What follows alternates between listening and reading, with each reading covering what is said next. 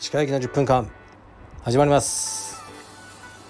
このチャンネルでは日本最大級のブラジリアン柔術ネットワーク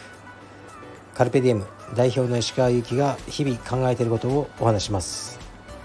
はい、皆さんこんにちは。いかがお過ごしでしょうか。本日は7月の19日水曜日です。明日木曜日がうちの息子の小学校の、終業式ですね。で、金曜日から夏休みということですね。7月の後半からね、9月ぐらいまでありますね、休みが息子の。でね、夏はちょっと石川家はね、どこにも行かないことになりそうなんですね。うちは平日もね、余裕で学校を休んで遊びに行くので、僕らからすると夏休みっていうのはどこに行っても人が多い、すごい嫌だ、ね、夏休み終わってから平日に行こうよパパみたいな感じになってるので、よし夏休みはもうじっとしてようってなってますね。まあ引っ越しとかね、そういうのもあるので、ね、やることはあるんですが、基本的にはね、夜は息子はレスリングがあるんで、昼は学校がない代わりに、基礎体力をまたね、鍛えようと思ってますね。はいもうそんなことばっかり考えてます。で、レスリングはちょっとね、特別講師みたいな人もね、お招きして、ね、レスリングを教えていただこうかなと思いますね。で、今日は朝はミーティングでした。今僕が作ろうとしているカルペディエムの新商品ですね。ちなみにアパレルではありません。の打ち合わせでした。まあ言っちゃうと、前も言ったか。シャンプー、コンディショナー、ボディーソープというものを僕のプロデュースで作ってます。で、サンプルをいただいて自分で使ったりして、もうちょっと、ね、香りを変えてくれとかね、ちょっとメントールがね多すぎて寒いとか、そういうことをやってます。すごくね楽しいですね。ちゃんと商品化するのはもうねすごく先になっちゃうようですがね、なんとか商品化できるように頑張ろうと思います。で、その後は、会計士さんとミーティングをしてきました。会計士さんとミーティングはもうね、気が重い。毎回重いですね。本当にね、大変なんですよね。道場経営ね、よくみんなやってるなと思いますね。カルペディエムのね、支部や他の道場、みんなね、よくやってるなって、本当思います。意外と潰れないですよね、格闘技の道場って。潰れたりしてるのもあるのかもしれませんが、先生がねとにかく一人で頑張ってればいくらでもできるっていうのはあるんですよね。在庫とかないから家賃さえ払ってればいいし、だから先生がバイトして、ね、家賃を工面してるとかね、それでも充実続けたいとか、そういう人もいると思いますね。僕はね、自分がバイトしてまで家賃払って道場やろうとは思わないですかね。若い頃なら思ったかもしれないですけどね、もうね無理です。そろそろね楽がしたいなと思ってるんですが、なかなか楽にはなりませんね。で、その後道場に帰ってきて仕事してます。今日のお昼はお刺身定食を食べました。すごい美味しかったです。いいですね、やっぱ和食が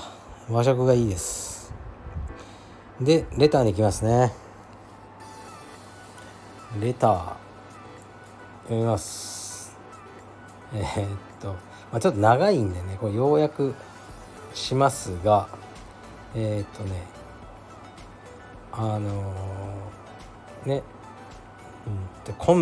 笑いコンビナイツのラジオが面白いと、でぜひ聞いてくれっ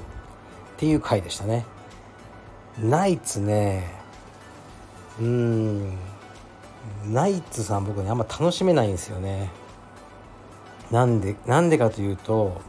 ナイツの2人は創価大学出身ですよね。その創価大学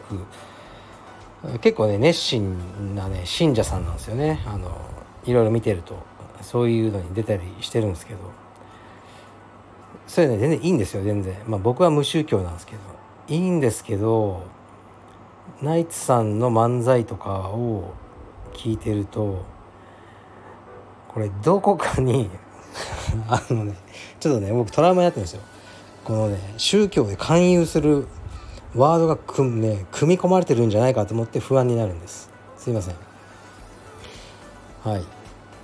分かんないですけどね。僕はすごいね尊敬してた先輩がいたんですけど、トレーニングのでやっぱり創価学会会員だったんですね。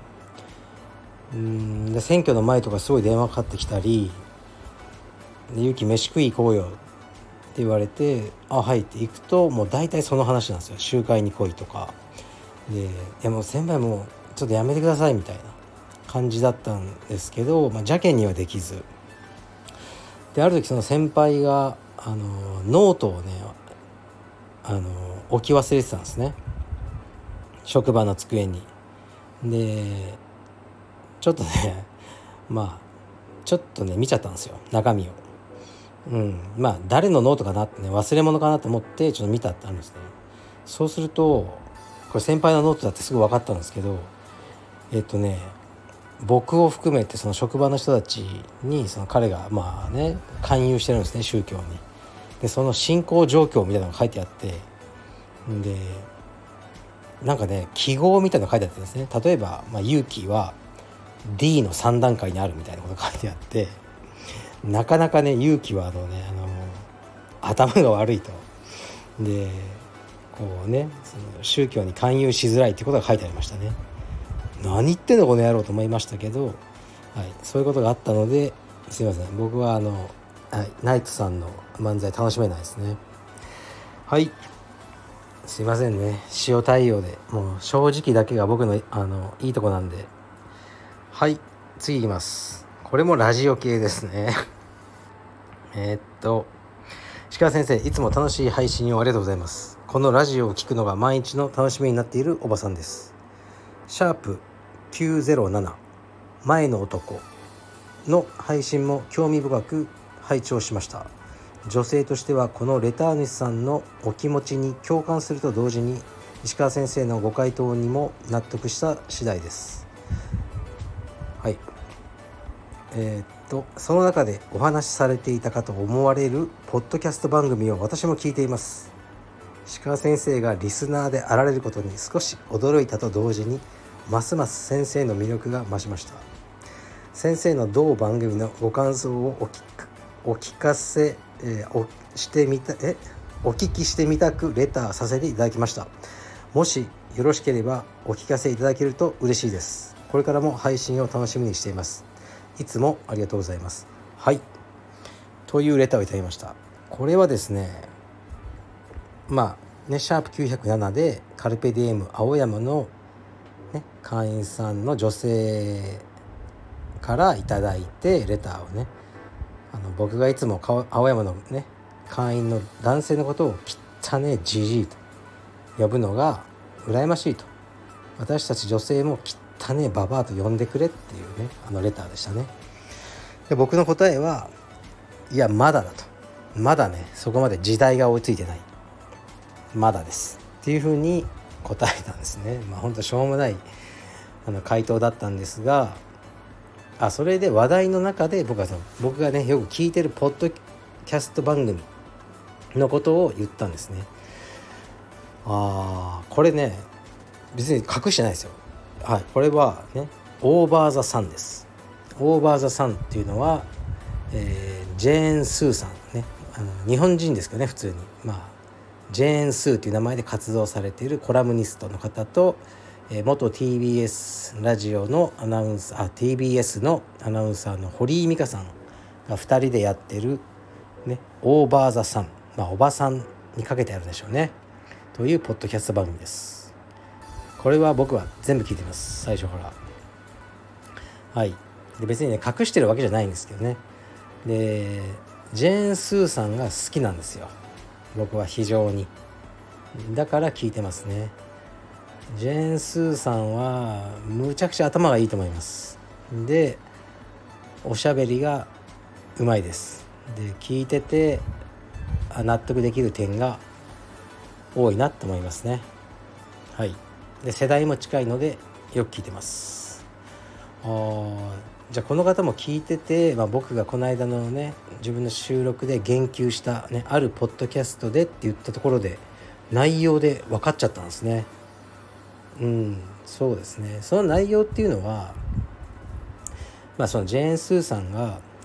私の前の男がっていう言葉で話されてて、でジェーン・スーさんはそういうね男女ねの機会、均等とかね、その、夫婦別姓の問題とか LGBTQ の問題とかにすごくねどちらかというとこうね先進的なね進めていきたいっていうタイプの人なんですね。でそれはいいんですよ、僕もそれは好きなんですけど、前の男っていう言い方はどうかなってそこで思ったって話をしましたね。だから僕がポッドキャストをこれやってて、僕の前の女がって言ったら嫌な気持ちしませんか皆さん。なんかしますよね。僕はしますね、そういう男性がいたら。僕の前の女がさって言われたら、いやそんな持ち物じゃないんだからと思いますし、同時に私の前の男がっていう言い方も僕は好きじゃないから、ジェーンさん普段のジェーンさんからするとなんか合ってないのかなって思ったんですね。でもどちらかというと、すいませんねこのもうねしょうもない問題を長々と、僕の女がっていうのは不快感を覚える人多いけど、私の男がっていうのは不快感覚えない人も多いですよね多分。なんかちょっと可愛いみたいな、私の前の男がっていうのはちょっと可愛い、ちょっとイケてる女みたいな感じもしないですか。でするとしたらやっぱりただ男と女をひっくり返してるだけなのに、みんなが持つ印象が違うってことはやっぱりまだ男女が同じっていうふうには捉えてない人が多いってことなんですよね。僕もそうですね。だから無理やりね何もかも男女を一緒にするのは大変なんじゃないかなとね思うけど、僕にはあまり関係ないことだから特に語らずにいこうとね思ってたってことですね。はい、すいませんちょっとね話が分かりづらくなってしまったかもしれませんけど、そういうことです。はい、頑張ります。とにかくもうね頑張るしかないです暑くて普通にね、さっき広尾から青山まで歩いてきたんですけど、もう僕倒れそうだったんですよ歩いて。もう暑い暑いって言いながら日陰を常に探していくスタイルですね。少しでも日陰に身を寄せて歩いてたんですけど、周り歩いてる人はおじさんとかおばさんとかも結構普通に歩いてて、みんな大丈夫なのこの暑さ、俺だけと思いましたね。それぐらい僕は暑さに弱いのでこの夏は気をつけます。